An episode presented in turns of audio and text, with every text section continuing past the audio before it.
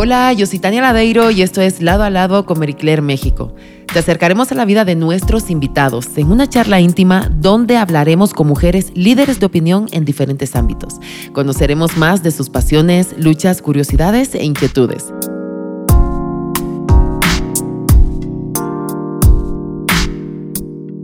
Bienvenidos a otro podcast y hoy tenemos a una gran invitada, una super actriz, Fernanda Castillo. ¿Cómo estás? Bienvenida. Hola, hola, muy bien, muy contenta de, esta invitación. Nosotros estamos mucho más contentos, por supuesto, y queremos comenzar, siempre como que nos gusta romper el hielo con un tipo de pregunta como puede ser, ¿qué es para ti el amor?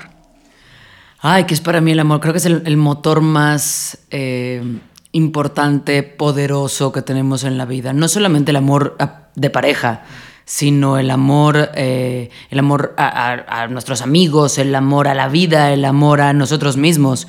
Creo que es el motor más grande que tenemos como para soñar, como para salir adelante, como para em, seguir querer, creciendo. Entonces, eh, para mí es el motor principal de mi vida de la vida.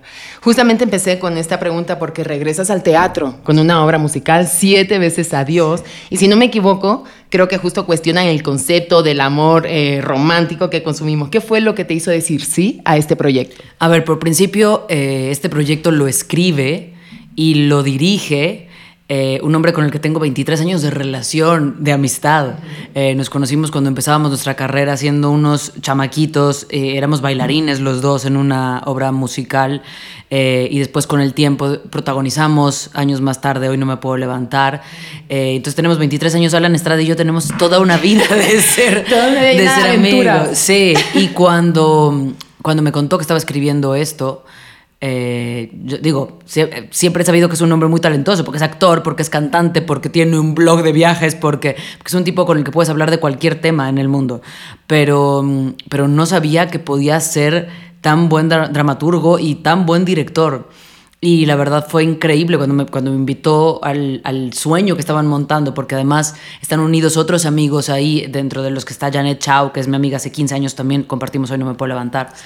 Para mí era es como darme la invitación a formar parte de su sueño. Es pocas las veces en la vida tenemos la oportunidad de ser parte de los sueños, de la construcción de los sueños de nuestros amigos. Qué bonito. Y entonces poderme subir al escenario y defender esta historia que ellos contaron y que ellos construyeron, para mí, em, pues es, un honor enorme. Eso fue lo principal. Eh, y tengo que decir que después al leer la, la, historia, tal vez si hubieran tenido una historia espantosa, hubiera dicho, pues como los quiero, pero qué difícil es contar esto pero creo que es una historia verdadera, creo que es una historia potente, creo que es una historia muy actual. Em, que habla de los, de los temas que todos nos cuestionamos, ¿no? De verdad el amor es para siempre. Nuestros abuelos nos dijeron que el amor era para siempre, pero, pero ¿es así de verdad? ¿Y vale la pena luchar? O como ya de repente pasa hoy en día, es, no, mejor me separo a tiempo y me busco a alguien que me haga feliz mucho pero, pero eso es desechar muy rápido. O sea, como todas estas preguntas que, que más la obra no da respuestas. Lo que invita es un cuestionamiento real de, de qué se trata el amor en, en este momento de la vida, con tantas cosas diferentes que tenemos, con tantas identificaciones con nosotros mismos que tenemos. Y, y, una de las frases más lindas que tiene la obra, de Siete veces a Dios, es como de, son él y ella, porque así se llaman los personajes, pero podrían ser él y él, o ella y ella, o ellas, porque al final todos somos los protagonistas de nuestra historia de amor. Entonces creo que el público cuando está ahí, eh, lo que hace es decir, ese soy yo. En muchos momentos refiriéndose a cualquiera de los personajes, y es padrísimo pensar que uno se identifique y por dos horas esté viajando eh, este, este viaje junto con nosotros como si, si fuera uno de ellos, ¿no? Se identifican. Sí, sí, sí. Seguimos hablando de amor y yo creo que, como bien dices tú, ¿no? El amor hacia la vida, hacia la pareja, pero hay un amor que es muy grande de mamá, mamá, que yo pienso que es inexplicable, que es el amor de un hijo. Sí. ¿Cómo ha cambiado tu perspectiva de amor maternal ahorita que eres mamá? En mi vida me imaginé que iba a ser la mamá que soy hoy en día. Eh, yo no crecí con esta idea de querer ser mamá y de que fuera mi sueño y de... La verdad es que me, salgo mucho eh, del estereotipo de, lo, que la gente espera em, que, uno, que uno va a querer, ¿no? Como mujer. Eh, de la idea de la boda, de la idea de casarse, de la idea de, de tener bebés. Y yo, la verdad es que decía, pues no sé, para mí mi prioridad siempre ha sido mi carrera. y ahora, después de tener a Liam, eh, definitivamente mis prioridades han cambiado por, por completo. Te entiendo. Me, me he descubierto eh, mejor mamá de lo que nunca imaginé y además más, más apasionada de lo que nunca pensé por, por criar a este niño y por hacerlo un hombre de bien y por enseñarle eh, como las cosas para que, para que sea un hombre, un hombre bueno en, el, en este mundo que tanto los necesita, ¿no? Entonces, eh, la verdad es que estoy disfrutando muchísimo y sin duda es el amor más fuerte que existe y más te saca de lo que sea el amor por un hijo, te saca de lo que, de lo que sea, ¿no? Igualmente también tienes otros muchos hijos que son tus personajes. Sí, sí. Pero estoy segura, o sea, obviamente siempre que estudias un personaje es un vaivén de emociones, de sentimientos, pero definitivamente Mónica Robles Sí. Creo que es un antes y un después en tu carrera. ¿Me Sí. equivoco? No, sin duda, sin duda. Y, y en mí también como persona. ¿Qué simboliza para ti? Eh, el poder y el creer en mí. Cuando yo eh, hago el- la prueba para ser Mónica Robles, llevaba yo 10 años de haber salido de la, de la escuela de actuación, eh, y a pesar de que había eh, trabajado continuamente, siempre había una sensación de- en mí de no soy suficientemente buena o no soy suficientemente algo porque mi, mi carrera no termina de explotar, ¿no? Eh, y entonces vivir con eso y como actor co- es, es muy difícil, es, es- algo con lo que no, porque al final el actor vive de la aceptación del público y, del, eh, y es- era muy complejo para mí. Eh, Mónica Robles me da el espacio como personaje para crear algo que además siento que rompió muchos estereotipos. Estamos, hoy, en día, claro, vemos otro tipo de televisión, pero yo crecí con una televisión eh, que era como la buena, la mala, con ciertos estándares de belleza eh, que más no, no podían ser, no podían salirse de donde eran, ¿no? Eh, y que si no pertenecías a esos, no, no había manera que triunfaras, porque, porque ser exótico en ese momento no era, eh, no era tan va- va- valuable como es ahora, ¿no?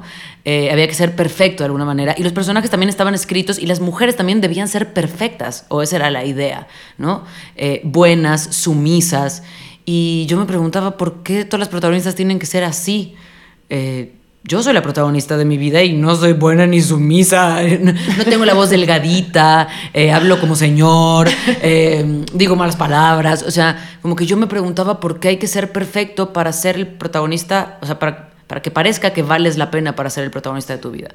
Y ese personaje me da un espacio un poco como para decir, no, cada uno, con todas las imperfecciones que tenemos, somos los protagonistas de nuestra vida. Y, mm, y cambia mucho también a las mujeres a las que les llega este personaje, ¿no? Porque dicen, no, puedes ser como tú quieras y de todos modos tú vales la pena como mujer. O sea, para mí fue una revolución también. Es un personaje que hice durante cinco años y durante esos años se me acercaban mujeres de todas las edades a decirme, yo ya no me dejo de mi novio, de mi esposo, de, de, los hombres alrededor de mi vida porque yo quiero ser como Mónica Robles. Y yo decía, si esto empoderó a tantas mujeres y también me empoderó a mí, eh, qué fuerte es lo que hacemos, ¿no? Qué potente es lo que hacemos de repente como para que alguien decida verse a sí mismo eh, o a sí mismo frente a otros de otra manera por un personaje que ve en la televisión. Entonces, wow, para mí fue... De ayuda para alguna muchísimas Sí, mujeres. Sí, sí, sí, y de, y de eso también, de encontrar mi propia potencia, ¿no? En un, en un personaje, uno, uno creería que... eh, o sea, yo, yo me veía ah, haciendo Mónica Robles y decía, bueno, si yo puedo hacer eso en un set, también puedo hacer eso un poco en mi vida. Y entonces aprendí creo que a defenderme y a creer en mí a partir de ese personaje. Sí, de mujeres fuertes, sin miedo, siempre con un mensaje que dar y que ofrecer. Sí, sí, sí, sí. Pero yo sé que los fans de este personaje de Mónica Robles te hicieron. Bueno, quiero, quiero que tú cuentes esa experiencia. ¿Qué fue lo que pasó? ¿Cuál? Yo sé que hay por ahí como una anécdota. Ah, pero, pero no, Cuando no murió, sé. cuando Ah, murió cuando Mónica murió, Robles. cuando murió Mónica Robles, de repente empecé a encontrarme vallas. Eh, el personaje murió de una manera muy gratuita, la verdad. Eh, No creo que murió una- spoiler porque todo el mundo lo ha visto, o sea, todo el mundo ha sido muy sí, fan todo el mundo esta la vio, no serie, se así preocupen, ya no pasó hace spoiler. mucho tiempo. Eh, el, el personaje de repente desapareció de la historia de una manera muy gratuita, que el público sintió como muy gratuita, eh, y no se le hizo mayor honor después de haber estado durante cinco temporadas y ser un personaje tan importante. Y, em, y, el, y entonces el honor más grande que me pudieron hacer mis fans es de repente había diferentes vallas por la ciudad que decían Rip Mónica Robles, te extrañaremos. Eh, Qué impresión, y yo ¿no? decía, ¿quién mandó a poner esto? y fue bien bonito darme cuenta que, que eso, que había mucha gente que había quedado como muy pegada con el personaje y a la que había tocado el personaje y que, y que pues no, no, no me iba con las manos vacías, ¿no? Me iba con un montón de, eh, de cosas aprendidas eh, para mí como actriz y, y, y de que el público me había regalado, ¿no? Entonces tener, tener simplemente eso fue, fue una muy linda manera de, de poderme despedir de un personaje tan icónico para mí. ¿Cómo fue? Mónica Robles. Exacto. Tú creciste en Ciudad de México, Sí. pero pasabas larguísimas temporadas en Sonora. Sí. Y no me dejarás mentir que las mujeres de Sonora son fuertes. Sí. ¿no? Con primos, familia. Sí. ¿Cómo eran esas vacaciones para ti? Era un tiempo de pasarla bien, de pasarlo muy en, eh, con la familia. Eh, mis papás se divorciaron cuando yo era muy chica, entonces no tengo tanto este núcleo familiar de primos y de, y de amigos a los que yo viera cuando mientras fui creciendo en México. Y en cambio llegar a Sonora eh, era tener a toda mi familia paterna reunida. Eh, eran vacaciones de disfrutar, eran vacaciones como muy sencillas, pero como pero muy muy gozosas porque tenía la gente que más quería. Eh, mis abuelos son de las personas que más quiero en el mundo y mi abuela en especial, eh, como de los seres que más cariño me dio mientras yo fui creciendo. Eh, eran, eran vacaciones de comer, sin duda. ¿Qué, ¿Qué se puede hacer con eso? Todavía me pasa que llego a Sonora y digo, en la madre, o sea, voy a subir de peso nada más con llegar y respirar el aire de Sonora. Esos son los grandes placeres de la vida. Eso, De los es grandes placeres de la vida, pero además la comida de Sonora, tengo que decirlo, es de las cosas, de los mejores placeres de la vida. Es impresionante, todo lo cocinan con manteca y eh, bueno, el sabor que le da eso. Qué rico, ya sé, sí. Era de, era de disfrutar, era de disfrutar, de pasarla bien, de, de encontrarme con mis raíces y por eso mucha gente piensa que soy que soy de allá, De porque mucha, eh, porque gran parte de mi vida, pues las, todas las vacaciones de cuando yo era niña, eh, todas las viví en Sonora y entonces para mí era como, era como hogar, ¿no? De alguna manera hogar y familia, ¿no? Y justamente que estamos hablando de la familia, eh, tus papás se separaron, ahorita que eres mamá, tienes tu propia familia, ¿cuál es el valor más importante que le quieres dar a tu hijo? Uy, son muchos, pero eh, que sea libre. Creo que sería lo más importante, que sea libre para hacer lo que él quiera hacer, para amar a quien quiera él amar, eh, para elegir el camino que quiera, ¿no? Eso creo que es de lo más importante. Mientras respete a los demás y mientras sea eh, empático con, con los demás, eh, quiero que sea libre. Que, que nada de lo que yo le pueda enseñar lo ate a pensar que tiene que ser de determinada manera para ser amado. Porque yo lo amo, haga lo que haga. Ahora no quería comer, ahora en la tarde, por ejemplo, y lo sigo amando, así que eh, no, eso, eso, y espero, es muy difícil, ¿no? Es muy fácil decirlo, pero es muy difícil enseñarle a alguien Totalmente, a que sí. sea libre, a que de verdad no se rija por lo que piensa que tú quieres de, de él o de ella, eh, ni lo que tú esperas. Y entonces espero poder eh, ser lo suficientemente eh, sabia y hacer equipo con mi, con mi pareja como para poderle enseñar eso, que él sea lo que él quiera y que ame a quien quiera y que se convierta en lo que él quiera, que siempre lo vamos a amar. ¿Cuáles son los proyectos que vienen para ti, para Fernanda, en este 2022? ¿Qué más sigue? Eh, bueno, después de, de, eh, de Siete veces Adiós, que espero que no se acabe nunca, de verdad, la disfruto, eh, disfruto tanto hacer esta obra de teatro que quisiera que no se acabe nunca. Eh, estreno una película, parece que se estrenarán este año dos películas, una que hice el primer año de Liam, eh, que se llama Viajeros. Eh, que es una, es una película muy familiar y que me encanta, ¿no? Yo pensaba, esta película la podría ver mi hijo en los primeros años y qué, qué emoción que la, que la pueda ver. Eh, una película muy bien hecha y muy familiar. Y eh, otra película que se llama Enfermo Amor, que me parece que a- alrededor de julio, para este verano, puede, puede estar ya en, en cines, eh, que es una película coral en la que muchos actores hacemos diferentes historias con diferentes perspectivas del amor. Eh, y entonces me encantó participar en eso. Fue el primer trabajo que hice después de la maternidad. Entonces fue, fue increíble poder hacer esas dos pelis. Y tengo algunos proyectos de televisión para finales de este año y el, y el, el que viene, pero todavía nada confirmado. Pero la verdad es que estoy también tratando de balancear. Eh, yo antes hubiera dicho, ok, voy a hacer una película al mismo tiempo que hago una serie, al mismo tiempo que hago obra de teatro y al mismo tiempo que hago un podcast en las mañanas mientras me baño. Eh, me encanta lo que hago y, tiendo a ser workaholic. Eh, pero ahora estoy aprendiendo a balancear y a decir, eh, estos años de mi hijo, estos meses, estos días de mi hijo no, no van a regresar. Entonces está padrísimo también que, que, se los entregue a él y que se los brinde a él y, y, nada va a pasar si de repente no hago 20 cosas al mismo tiempo. ¿Qué tal si hago una que realmente me apasione? Y, y entonces le enseño a él que hay que hacer una cosa primero que te apasione, después otra cosa que te apasione y no quererse comer eh, el mundo a mordidas porque, porque no se acaba, ¿no? Porque no se acaba, porque siempre está ahí al final. Entonces siempre podemos terminar de comérnoslo otro día.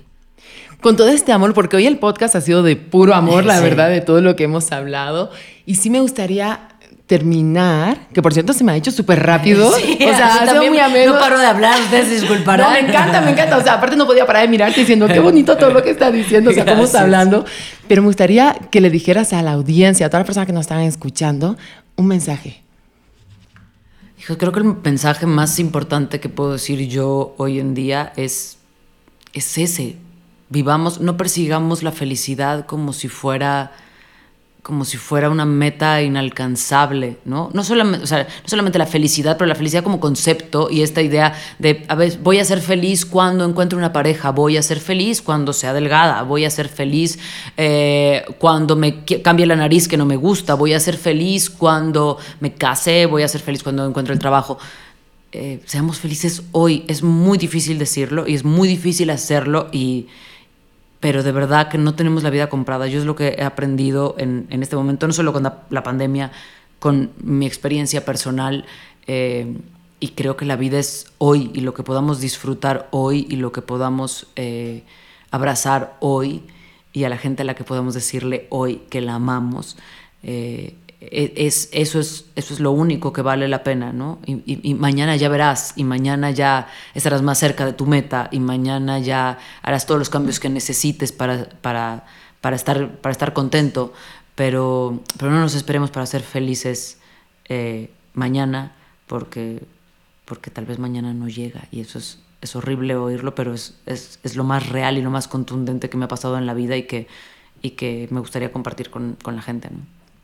Qué pedazo de, como decimos en España, qué pedazo de mensaje nos estás dejando, porque aparte es totalmente cierto y es una realidad. Así que muchísimas gracias de verdad, Fernanda, por haber estado en este podcast de lado a lado con nosotros, con la revista Marie Claire. No, muchísimas gracias a ustedes por la invitación y un besote a toda la gente, a las lectoras de Marie Claire.